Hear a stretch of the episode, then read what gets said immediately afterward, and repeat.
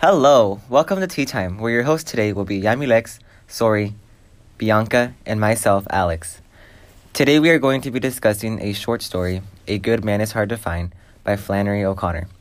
At the beginning of the story, we read about a family with a mother known as Granny and son conflicted on where to travel. It's between Florida or Tennessee, and they decide on Tennessee.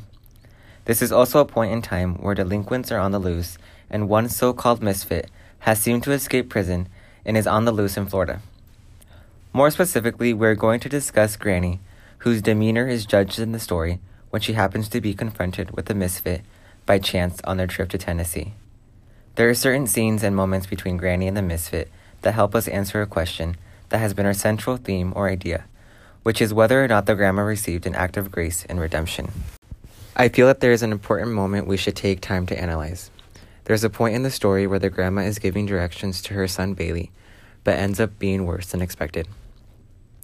The road looked as if no one had traveled on it in months. It's not much farther, their grandmother said, and just as she said it, a horrible thought came to her. The thought was so embarrassing that she turned red in the face and her eyes dilated and her feet jumped up, upsetting her valise in the corner. The horrible thought she had had before the accident was that the house she had remembered so vividly was not in Georgia, but Tennessee. I find this moment crucial because the grandma was in charge of giving directions, and it makes me wonder if they would have run into the misfit otherwise if she had not created an accident by upsetting her valise, realizing she had been giving the wrong directions. I could be overthinking this moment, but again, it makes me wonder if they ran into the misfit by chance or if it was fate for both the grandma and misfit to meet. Going on from what Alex said, whether it was faith or not, this led to Granny getting shot by the misfit. Grandmother who who half sat and half laid in a puddle of blood with her legs crossed under her like a child's and her face smiling up at the cloudless sky. Granny lays in a puddle of blood, smiling, looking at the sky.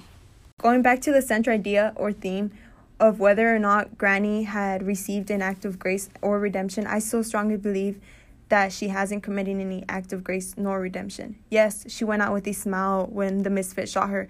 She simply could have just thought she did. Granny was never a really good person as she thought she was. She was a racist, which is the total opposite of good. I think there was no way she could have gone to heaven.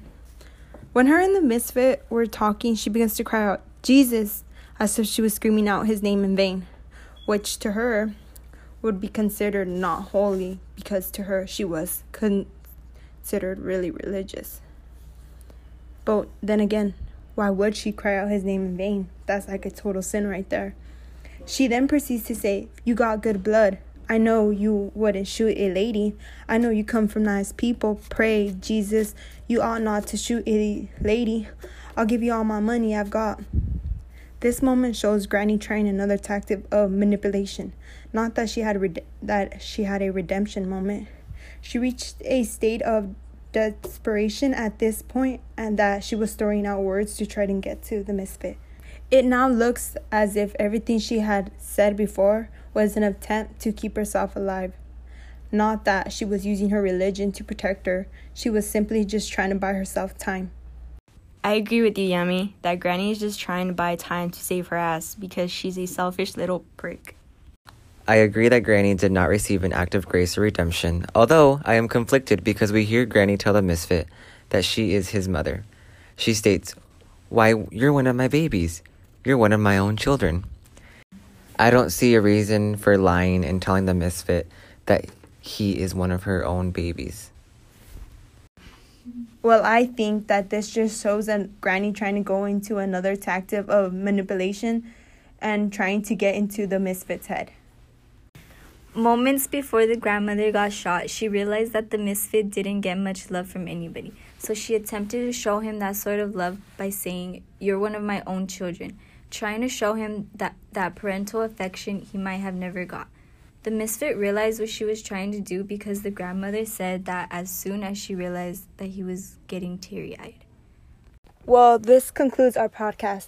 With that being said, we all strongly still agree and believe that Granny hasn't committed any act of grace or redemption. We think that all she was saying to the misfit was just a tactic of manipulation to try to save herself from getting shot. It wasn't an act of grace nor redemption, as like many others claim. Thank you for tuning in to Tea Time. See you later.